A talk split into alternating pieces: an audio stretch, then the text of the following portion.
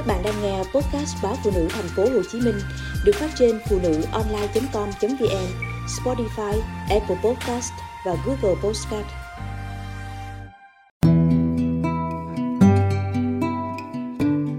Lễ lạc cứ quá chén là chồng tôi lại hứa giúp họ hàng.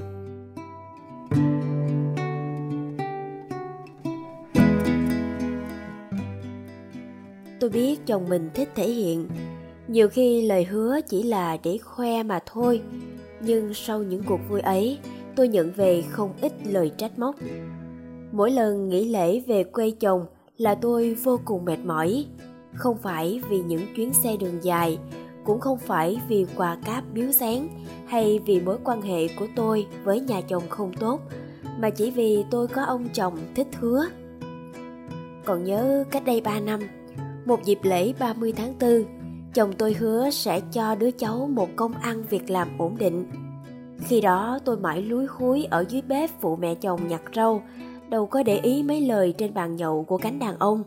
Mãi tới khi lên thành phố, chị họ Anh gửi quá trời quà quê, nào chuối, nào dừa, lại thêm cả con gà mái tơ. Tôi mới ngạc nhiên, vì xưa giờ chị nổi tiếng tiết kiệm. Nghe chị cảm ơn rối rít một lúc thì tôi mới hiểu vấn đề. Chuyến xe đi lên thành phố Hồ Chí Minh, chồng tôi lặng thinh suốt bốn tiếng đồng hồ. Lần ấy, anh không chỉ hứa xin việc cho cháu, mà còn hứa sẽ dành hẳn một phòng riêng trong nhà để tạo điều kiện cho cháu. Nếu vợ chồng tôi có điều kiện thật thì không nói. Đằng này nhà tôi nhỏ xíu, hai đứa con thì đứa cấp một, đứa mẫu giáo, bận bịu không tả nổi. Khoảng hai tiếng sau, cháu của anh lên nhà tôi, thằng bé mười chín tuổi, mới học hết cấp ba thì bỏ học. Cũng vì lêu lỏng quá nên chị họ muốn gửi gắm lên thành phố kiếm việc. Chồng tôi khi ấy cuốn quýt này nọ bạn bè, mãi mới cho cháu mình một chân vào làm kho cho công ty. Công việc không đến nỗi nặng nhọc, chỉ là kiểm kê, phụ trách đếm số lượng nhập xuất. Có nhiều hàng hóa thì phụ các anh chị khác sắp xếp gọn gàng. Vậy nhưng chỉ mới hai ngày, cháu anh than thở với mẹ rằng bị bóc lột. Tưởng cậu giới thiệu cho công việc bàn giấy thế nào, hóa ra là ở trong kho nóng nực, khổ hơn là bảo vệ. Vợ chồng tôi ngay lập tức nhận những cuộc gọi hỏi thăm từ chị. Phân tích mãi chỉ hiểu sơ sơ vấn đề. Tưởng đã êm thì chúng tôi lại mệt mỏi tiếp với lối sinh hoạt bừa bộn của đứa cháu ngỗ nghịch. Dù đã mười chín tuổi, nhưng cháu không phụ giúp bất kỳ việc nhà nào.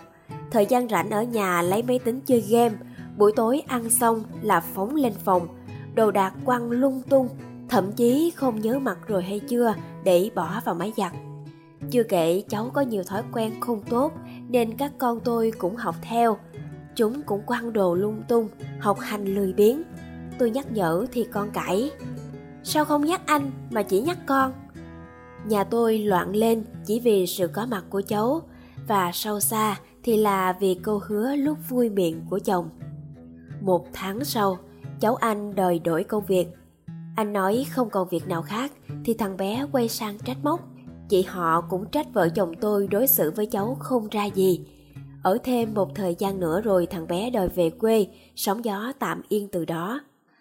Vậy mà cũng vài lần lễ sau đó, chồng tôi vẫn không bỏ được tật hứa hẹn mỗi khi quá chén. Lúc thì hứa mua cho cô Bảy cái máy đo huyết áp, nhịp tim. Khi thì hẹn với chú Ba lên thành phố Hồ Chí Minh sẽ dẫn chú Ba đi karaoke mệt nghỉ. Rồi anh còn hứa với ông A sẽ tặng ông bình rượu quý, hứa sẽ mua laptop cho con cô B, vân vân. Rất nhiều những lời anh hứa được đưa ra lúc xỉn. Tôi biết tính anh thích thể hiện, chỉ hứa là để khoe là chính. Nhưng với những người chân chất dưới quê, họ tin và cho rằng đó là sự nhiệt tình đáng quý. Cũng không phải chồng tôi không thực hiện lời hứa, nhưng anh không giàu đến mức có thể lo liệu mọi thứ. Khi giúp người khác không được trọn vẹn, chúng tôi tất nhiên sẽ nhận về những lời than vãn, trách cứ. Tôi đã nhắc chồng rất nhiều lần, sau mỗi lần lỡ hứa, anh lại xin lỗi vợ, nhưng rồi lại đâu vào đó. Thành ra lần nào hậu lễ, vợ chồng tôi cũng lục đục cãi nhau. Lần này có nhiều thời gian nghỉ lễ ở quê, tôi đang hồi hộp, không biết chồng mình lại hứa những gì.